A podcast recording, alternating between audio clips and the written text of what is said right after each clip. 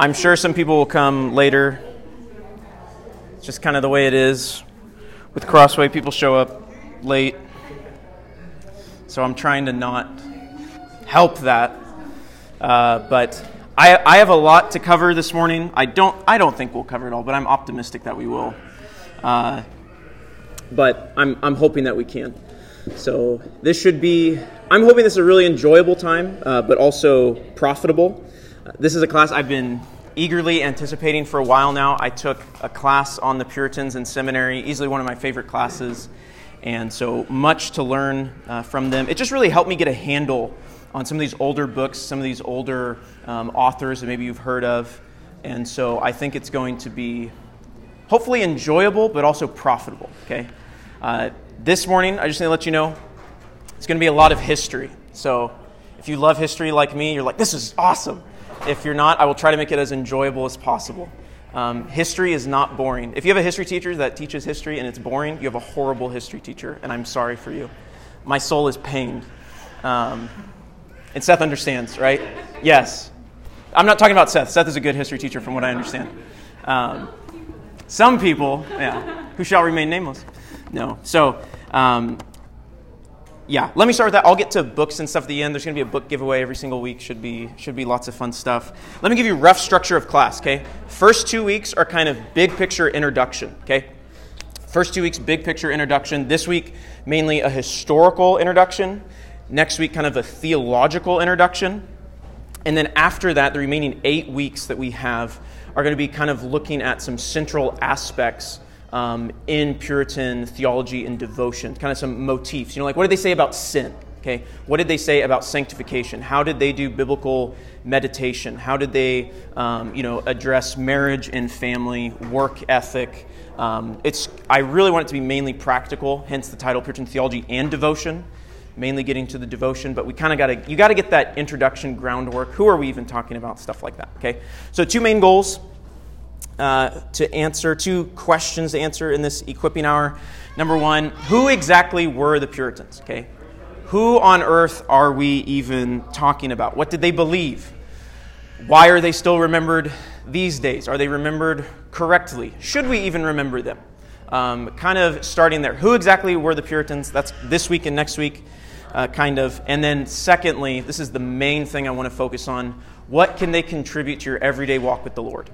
Uh, we're not just studying history, uh, church history, just for, hey, it's fun and interesting, but actually because I think it can radically impact your everyday walk with the Lord.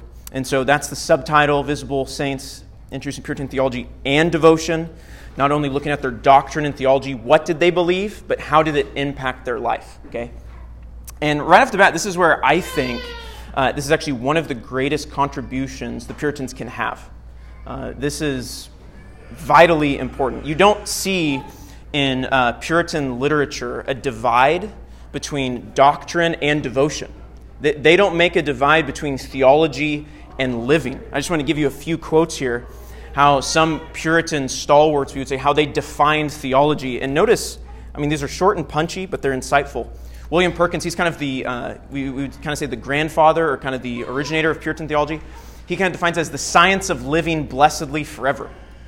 By the way, on your handout, if you have, th- you should have three points. I'm getting to that later. Um, Peter Lewis's definition is really helpful, but these are kind of some preliminary ones.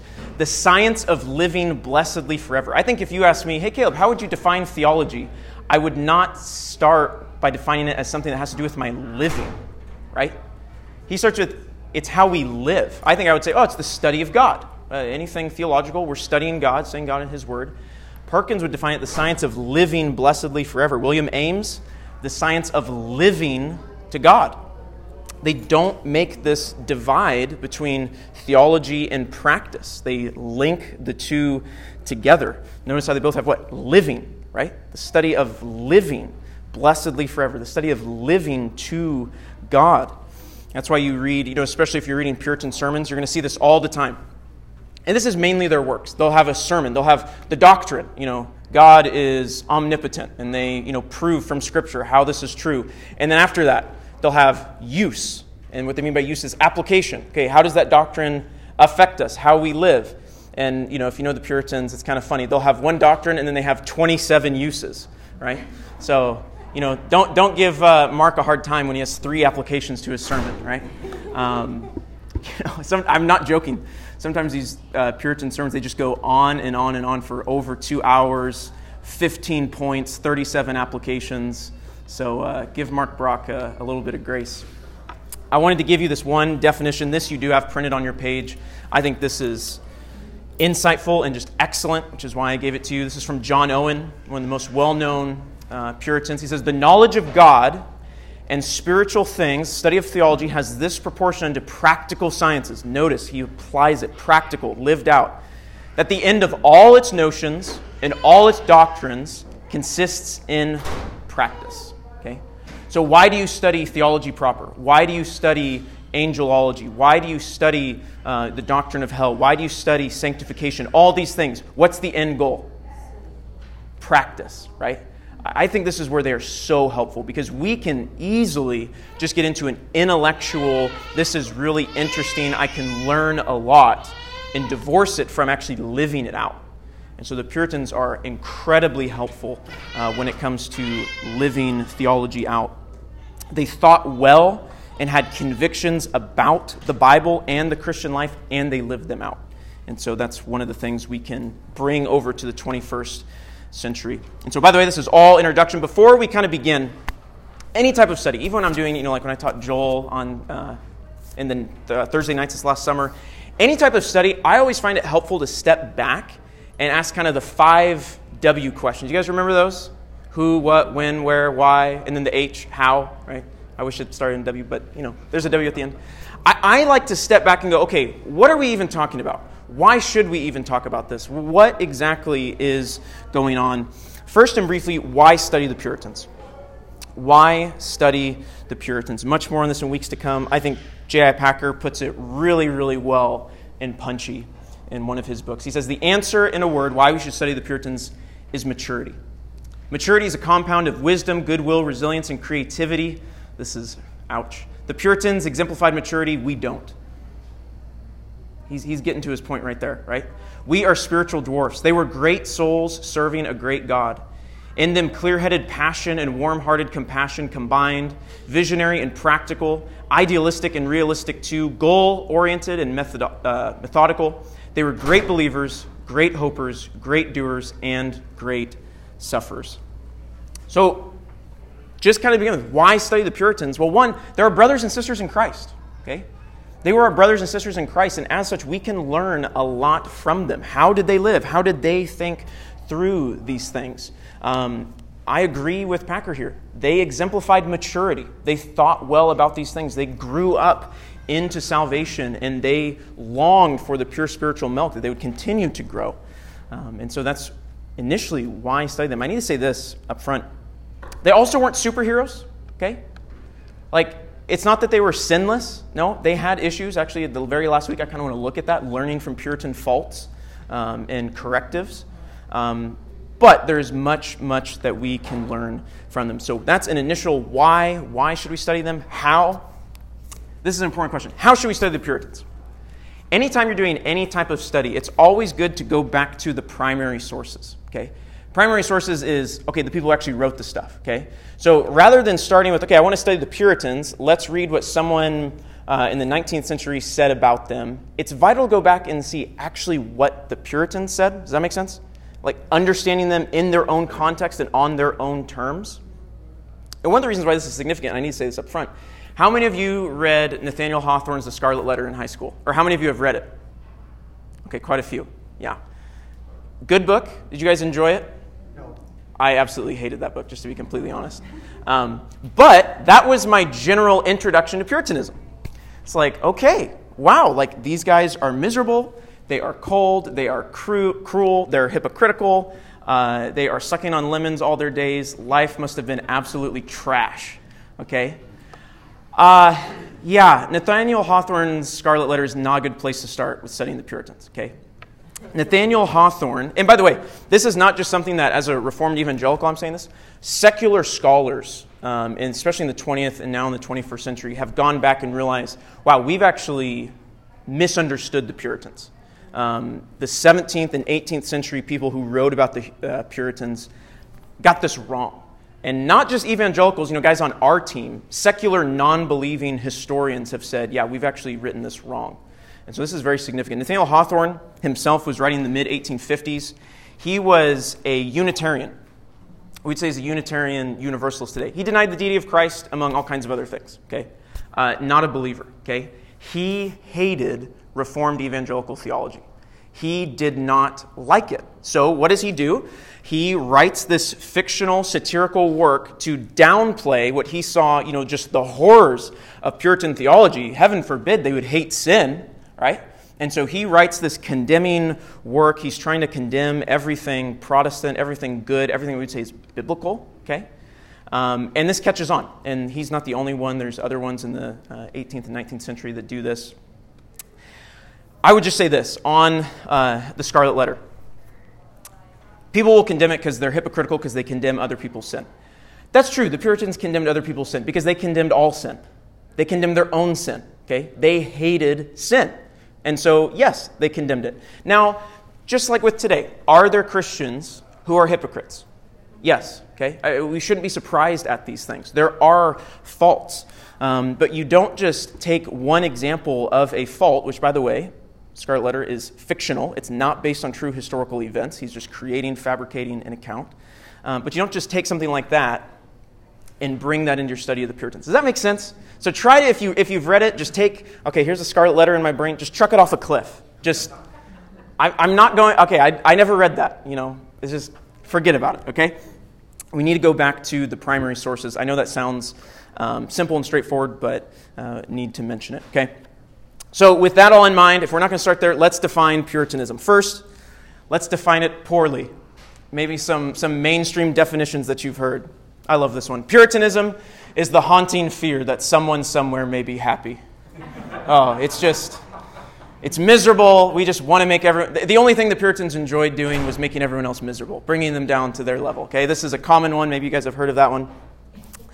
The, I like this one. The Puritans hated bear baiting. This is, you know, sending hounds on bears, you know, to get them, uh, you know, hunting for bears. The Puritans hated bear baiting, not because it gave pain to the bear, but because it gave, gave pleasure to the spectators. Like anything you can have enjoy and, oh, just horrible, right? You know, they sucked on lemons all their days. They just uh, were terrible.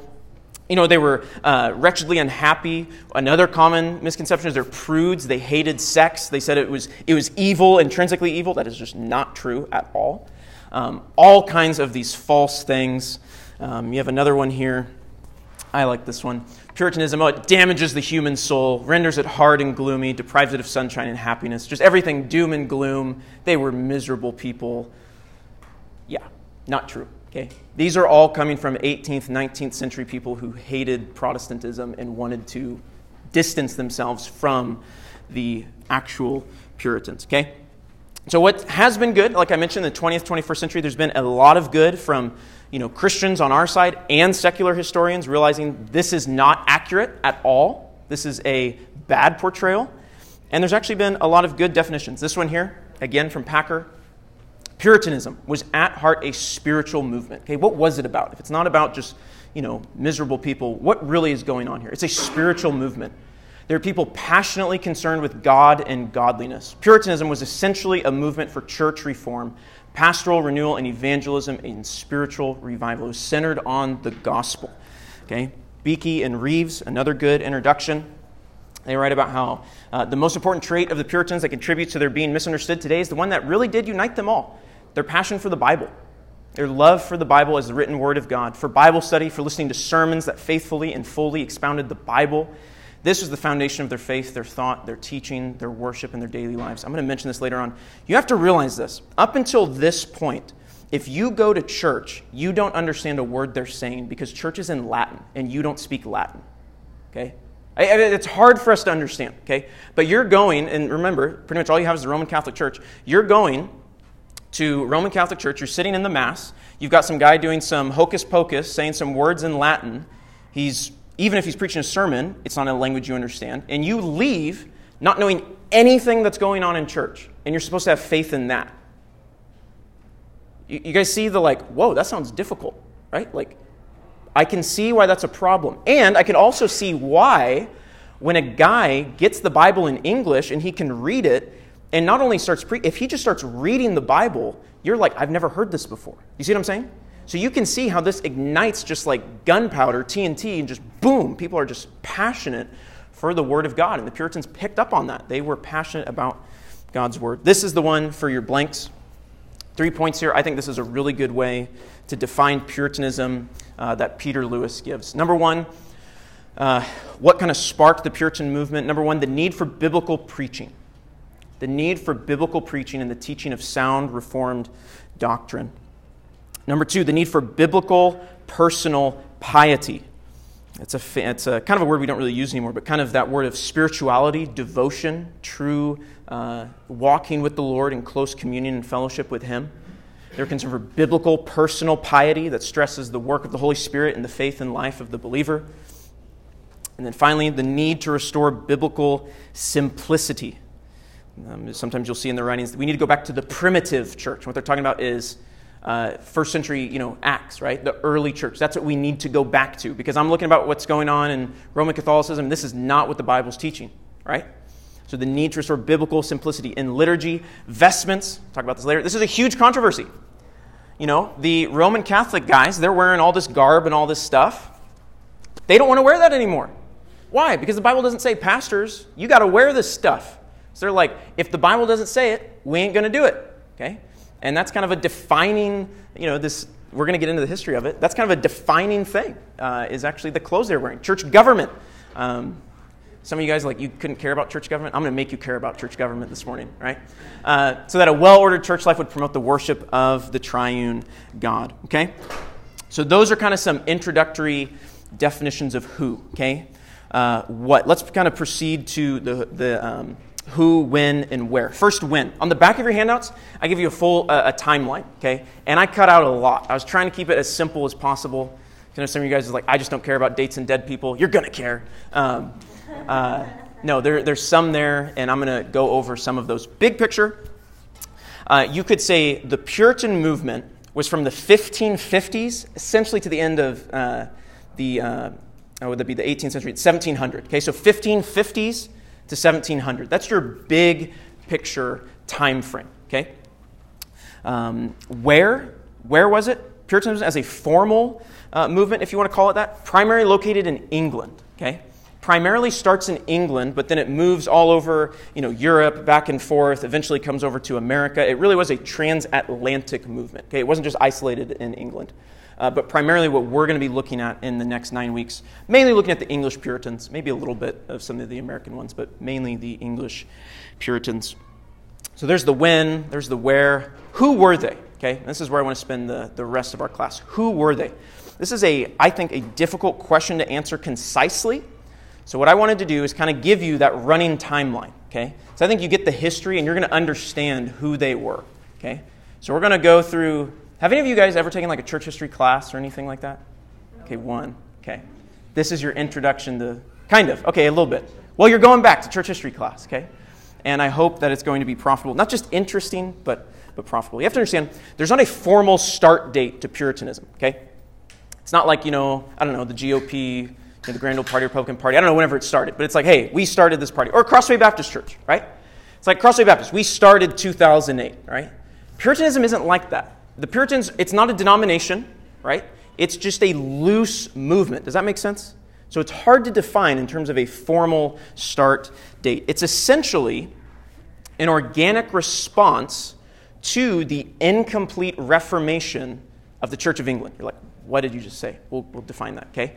But basically, they're upset with the state of the church in England, okay? And they're wanting to, to kind of change some things, okay? So, big picture, we're going to step back. I'm going to give you a timeline here.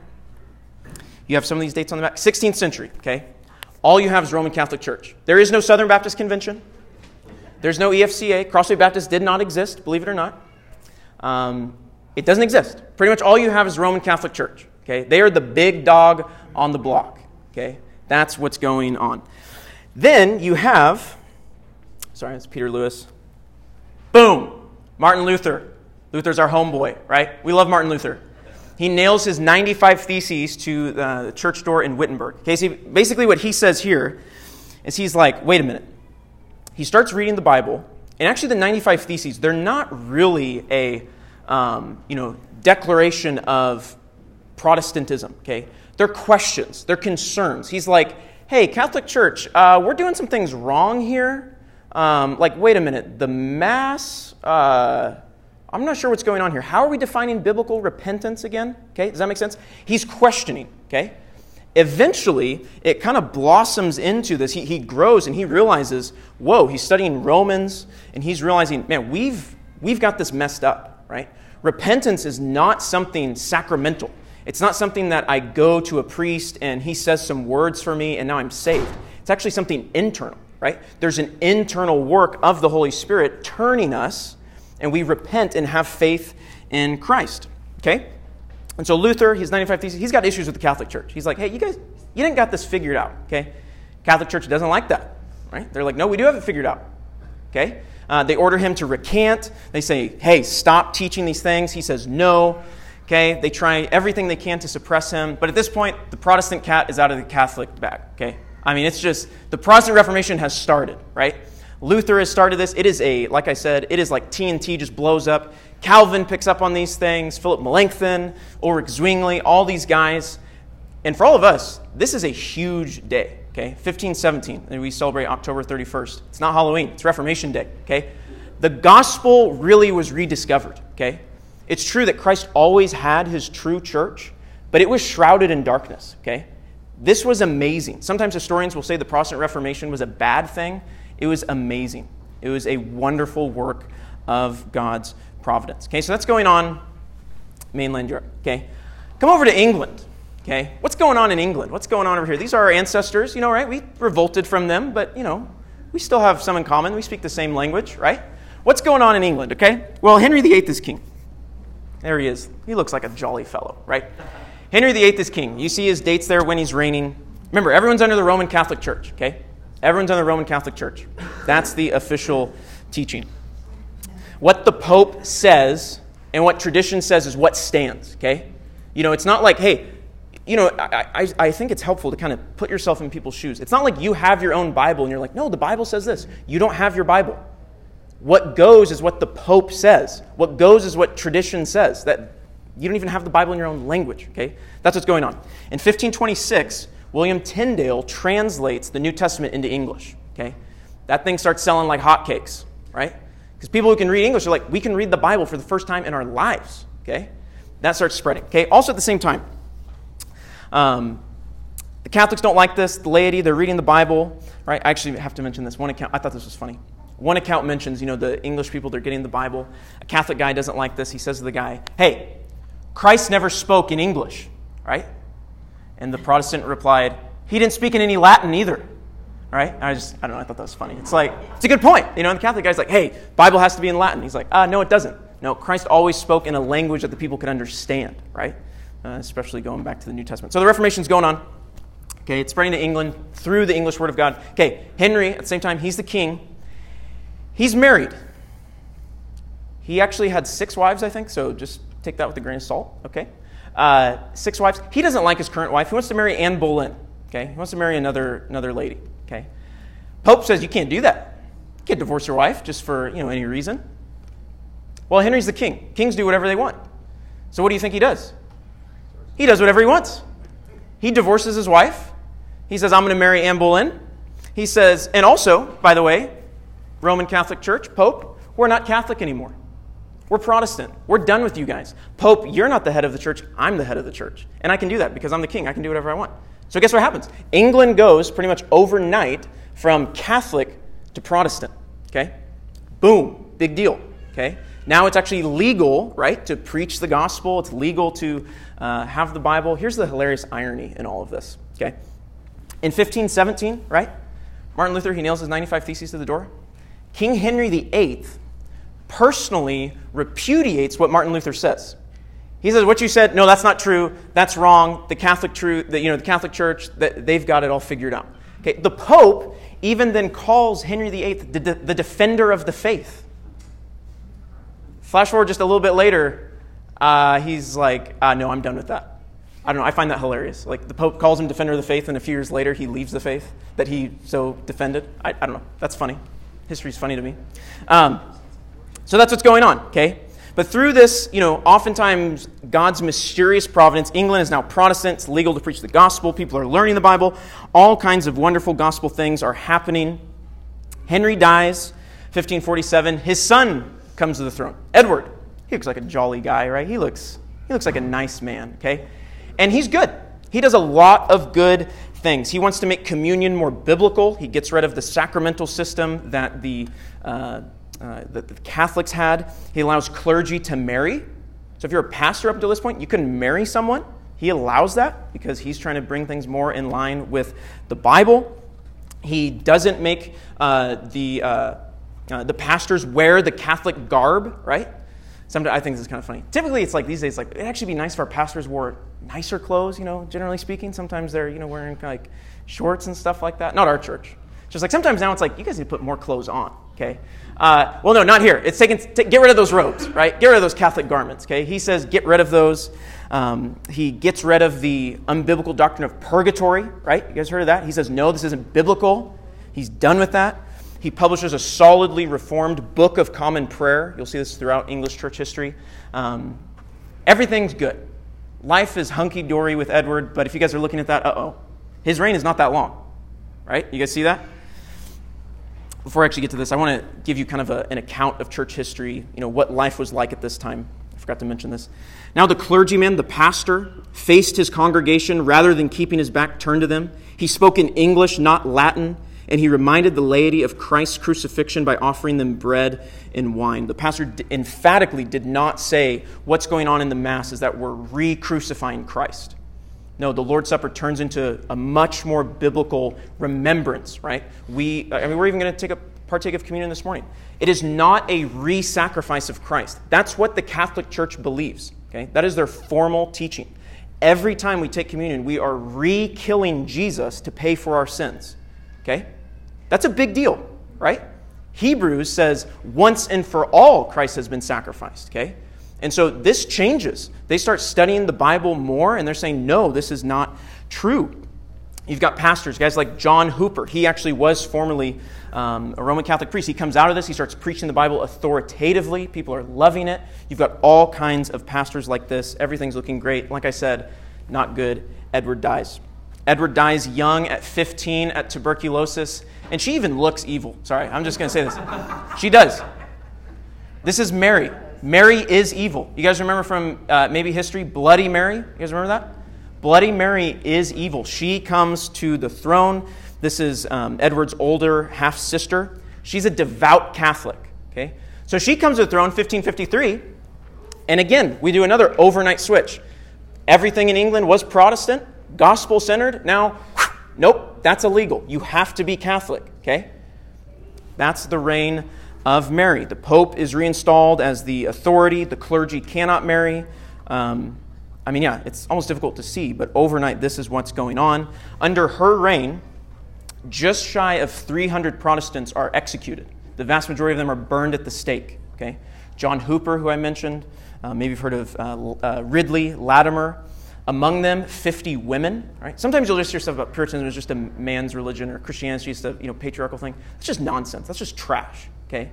Um, there were brothers and sisters. I mean, there are at least 50 women that in heaven will have been executed because of what they believed um, about Christ, and I'm looking forward to meeting them. Okay, so just ignore all that garbage if you ever hear that. Okay, so persecution is going on under Mary a lot of uh, Protestants at this time, they flee to Europe, right? Because they don't want to get executed, right? So they go to Europe, including John Knox. Uh, they're seeing all that's going on in the Reformed churches that Luther and Calvin set up. At the same time, an ex priest named John Foxe, does that sound familiar? Foxe, does that ring a bell maybe? Maybe will in a couple seconds, okay? Foxe He's recording all the sufferings and the persecution that's going on. Okay? He's saying, here's all the executions, here's what's going on. And he traces the persecution of the church going all the way back to Acts 7, first martyr. Who's that? You guys remember?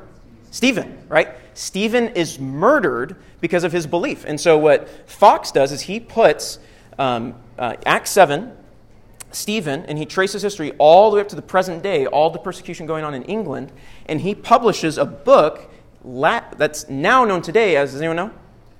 Foxe's Book of Martyrs. Okay? He comes back to England when persecution ends. I'll get to that when Mary dies.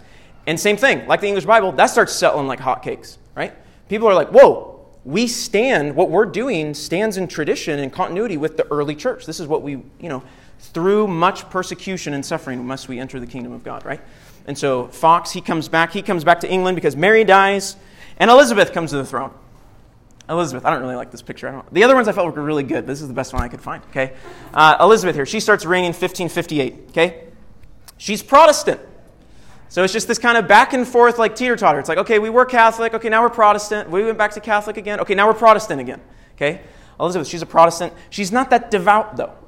She's like, eh, you know, here's my version of Protestantism. You guys have to wear robes like this. You still need to do, you know, communion pretty much the same way the Catholics do it. She's squishy, I'll just say, on her Protestantism, right? Not sure how great she is, okay? Here kind of begins the Puritan movement, okay? 1558. This is kind of where Puritanism kind of starts running, okay? Under Elizabeth, you have the Elizabethan settlement, you have the 39 Articles. That's her outlining what church is going to look like in England. And a lot of Protestants that are going to become known as Puritans don't like it. Hey, no, no, no. The, they shouldn't have to wear these things. Uh, we shouldn't have to do communion like this. Preaching needs to be central. Okay, we, we need authoritatively the word preach. We need pastors who care for and love their people. We need to get rid of icons and images. Just so you know, I disagree with the Puritans on this. They would not like that we have a, a, um, a cross you know, up on our uh, stage there. They would not like that. We need to get rid of every single icon, every single image. And Elizabeth is, is kind of waffling on these things, okay? These are kind of these key issues throughout 1550s to the 1700s that the Puritans are going to combat. Obviously, there's theological ones as well. The clothing, what are the pastors going to wear? Uh, the um, communion, images, icons. Another one here that's significant is church government. Now, those of you just like, okay, snooze button, who cares? All right, you're going to care, okay? Church government, okay? This is central, okay? Starting when Henry says, hey, I'm the head of the Church of England. Church of England is Anglican, what we would say, or you could say Episcopalian. What that means is Henry and his archbishop, what they say goes. Henry says, hey, this is what we're going to believe. This is what all the little churches are going to preach. That's what you're going to do, okay? Rule of one, okay? Episcopalianism, okay? The Puritans are like, I'm not sure about this, okay? Puritans differ. They do not believe that this is biblical. And the Presbyter- excuse me, the Puritans differ into two camps on this, okay? If you want to write these down, these are, these are still important for today. Presbyterian, you've heard of that, right? Presbyterian church, and congregational, okay? The Puritans differ into two camps on this. That the church should be governed either by a presbytery, Presbyterianism, or congregational. The vast majority of them are Presbyterian, okay? Presbyterianism is very similar to Episcopalianism, except rather than the rule of one, it's a rule of a plurality, okay? So instead of, you know, King Henry and his archbishop at the top, you have a multiplicity, okay?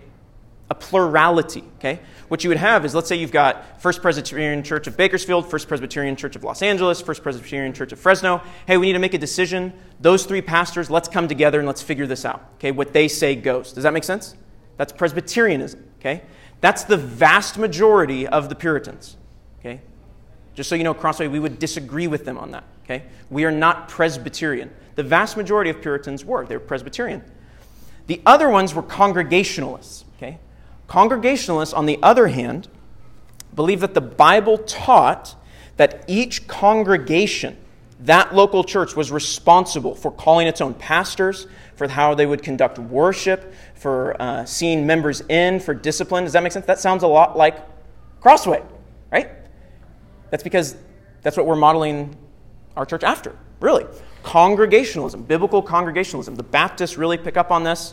Um, they were kind of the first to argue for local church autonomy, okay? That local church. And there's no authority outside of this. One of the problems you see with Puritanism, they didn't make a separation between church and state, okay? Which we do as Baptists.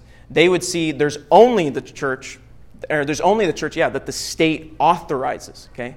So there's a difference between us um, and where they were. Okay, but again, this is the minority position. But there were some heavy hitters. Okay, who are congregations. This is kind of one of those things where it's like these guys believed it and they were smart, so it's probably true. Kind of one of those things. That's kind of a joke, but it's kind of true. Uh, maybe you've heard of Thomas Goodwin, Jeremiah Burroughs. He was a Congregationalist. John Bunyan. We know Bunyan. Bunyan was also a Baptist too, so like he had everything squared away. Um, he just he just knew everything. Okay, and also John Owen.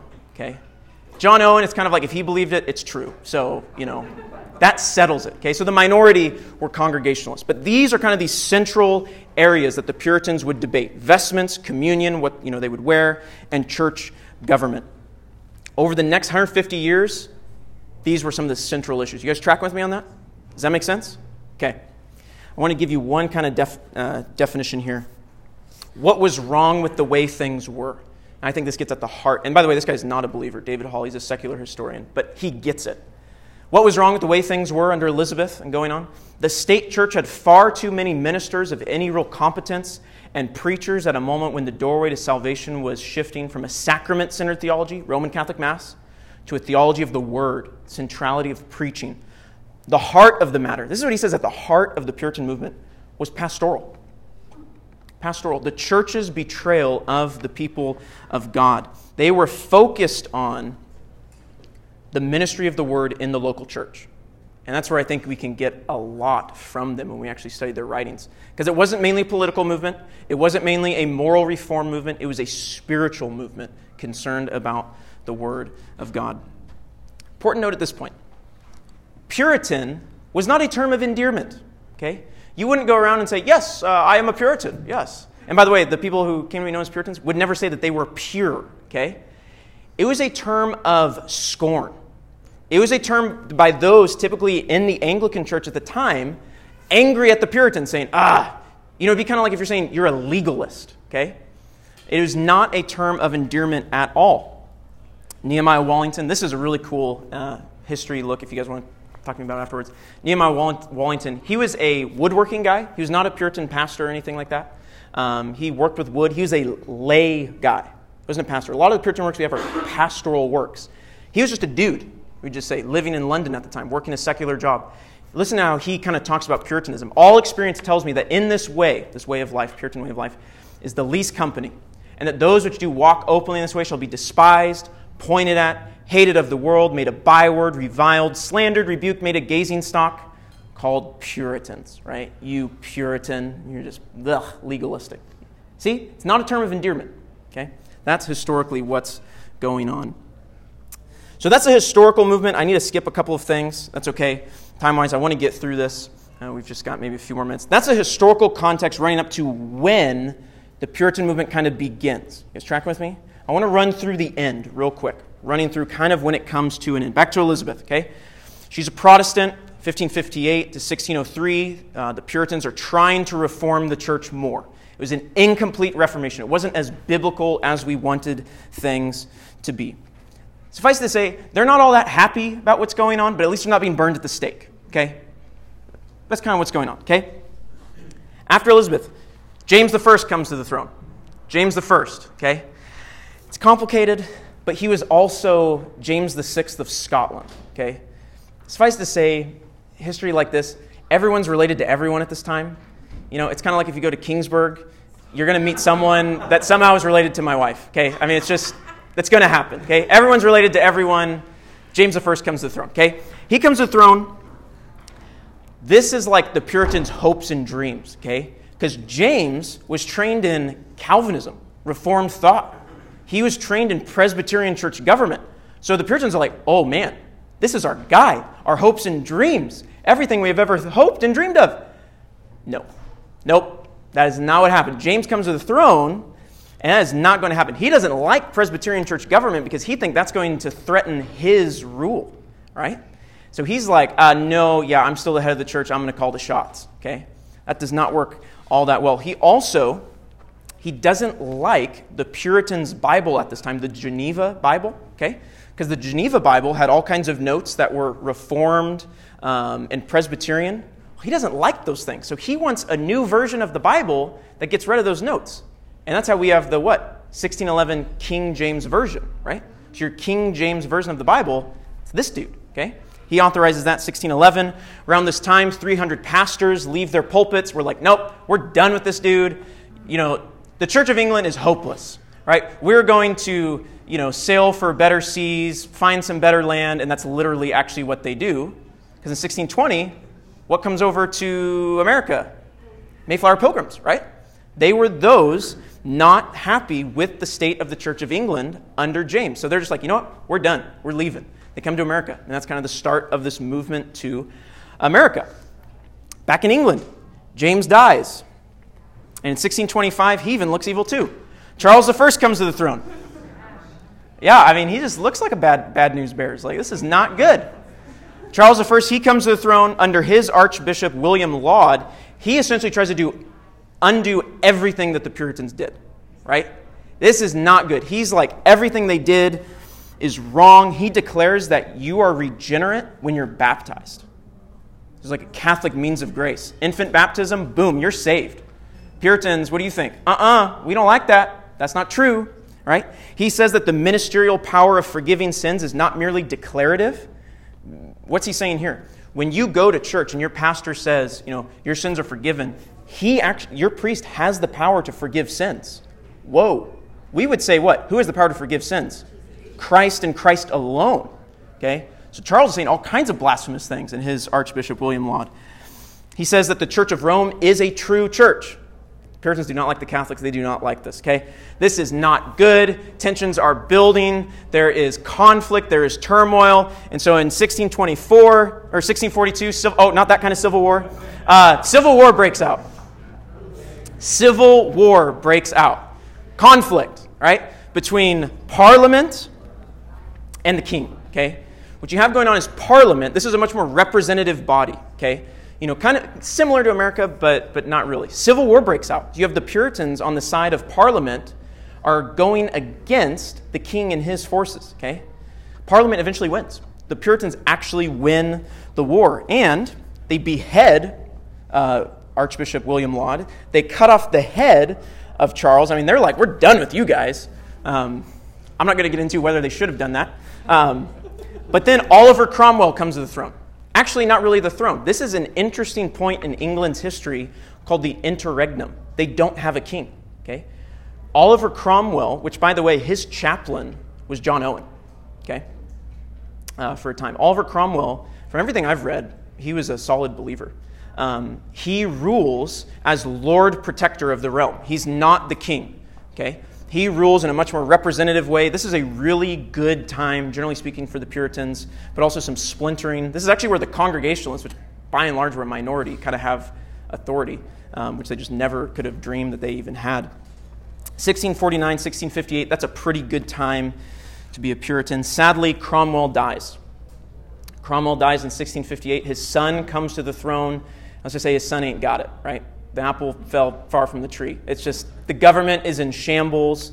And so, Parliament, I just kind of find this hilariously funny, but also just tragic at the same time. Parliament is like, we don't know what else to do. We should just get the king, the son of the king we just beheaded, and just ask him to rule over us. All right? And that's what happens. So Parliament calls back Charles II. He even looks more evil than his father. Right? It's like a horrible Disney villain. And so he reigns from 1660, right? Essentially, what happens here, this is the end of the Puritan movement. Everything that the Puritans had worked for for essentially 150 years comes undone. Okay? Charles II is a Catholic. The Puritans' hopes are dashed. Persecution is ramped back up again. Many flee to America. It's all done. In 1662, Charles passes the Act of Uniformity. Okay, this is what's known as the Great Ejection what happens is over 2,000 Puritan pastors leave their pulpits because the, the state church says, hey, you must do this. And they say, well, we can't do that. We can't sin against our conscience. And so 2,000 pastors leave their pulpits. They start preaching underground, secret church. Okay? Just as an aside, but I think this has significance for today. In 1666, the great, 1665, sorry, the Great Plague breaks out. Remember the bubonic plague? Bubonic plague was still a thing, okay? Bubonic plague breaks out in London, kills about a quarter of the population. All the Church of England pastors leave because it's too dangerous to minister because we might die. Guess who goes and fills the pulpits while the plague is going on? Puritans. All the pastors who got ejected, they stay in London and they keep preaching. So I don't know, that might have some significance for, I don't know, something that has gone on in the last couple of years in our country with uh, COVID. Um, and so just take that with a grain of salt. But do it then as you will. That is a rough timeline of Puritanism. Okay, why do I bring all this up? Hopefully, some of you guys are like, wow, this is interesting. But it's also to establish context. Okay, we need context. Anytime we're talking about the Bible in particular, what do we do? Historical context. Mark is talking about Exodus. Okay, he's starting Exodus this morning. He's going to give us a lot of context because you just jump in. It's like I don't know what's going on. We need to understand them on their own terms and in their own context. So that is what we're trying to do. All these men, you need to realize this, all their books, they're writing during a time of immense political turmoil, right? I mean, it's like changing hands every 10 years. It's like, okay, now we're this, now we're this, okay? So political turmoil, there's plague, there's civil war. We are literally killing each other. I know it's bad in America, but we haven't gotten to civil war yet, okay? I mean, it is bad what's going on in England. Thousands of people are dying. Kids are dying in childbirth or very young. Just a side note, John Owen had 10 kids. He outlived every single one of them, okay? Um, immense time of suffering. Okay? This is the Puritan movement. And so you start to understand why, when Bunyan writes Pilgrim's Progress, he gives this picture of what? A soldier, right? A Christian soldier in this fight of faith. Because what was going on? A fight. Bunyan was actually in the Civil War. Um, so that is what's going on. So why study them? Why we do this? We need context to understand our brothers and sisters in Christ. Okay? They were our forefathers in the faith. We can learn a ton from them and how they lived their lives all for the glory of God. Next week, I want to look into that theologically. So this week was historical. Maybe you got, did anyone enjoy the history? I love history. Hopefully you find this interesting. If you're like, eh, well, we're into the theology pretty much from here on out. What did they believe? How does that impact your life? Their Puritan vision for all of life for the glory of God. What they'll talk about as experiential Calvinism or sometimes they'll call it experimental Calvinism. But you're like, what in the world is that? I thought Calvinism was for boring people. No, they love the Reformed doctrines of the faith. That's next week. Book giveaway.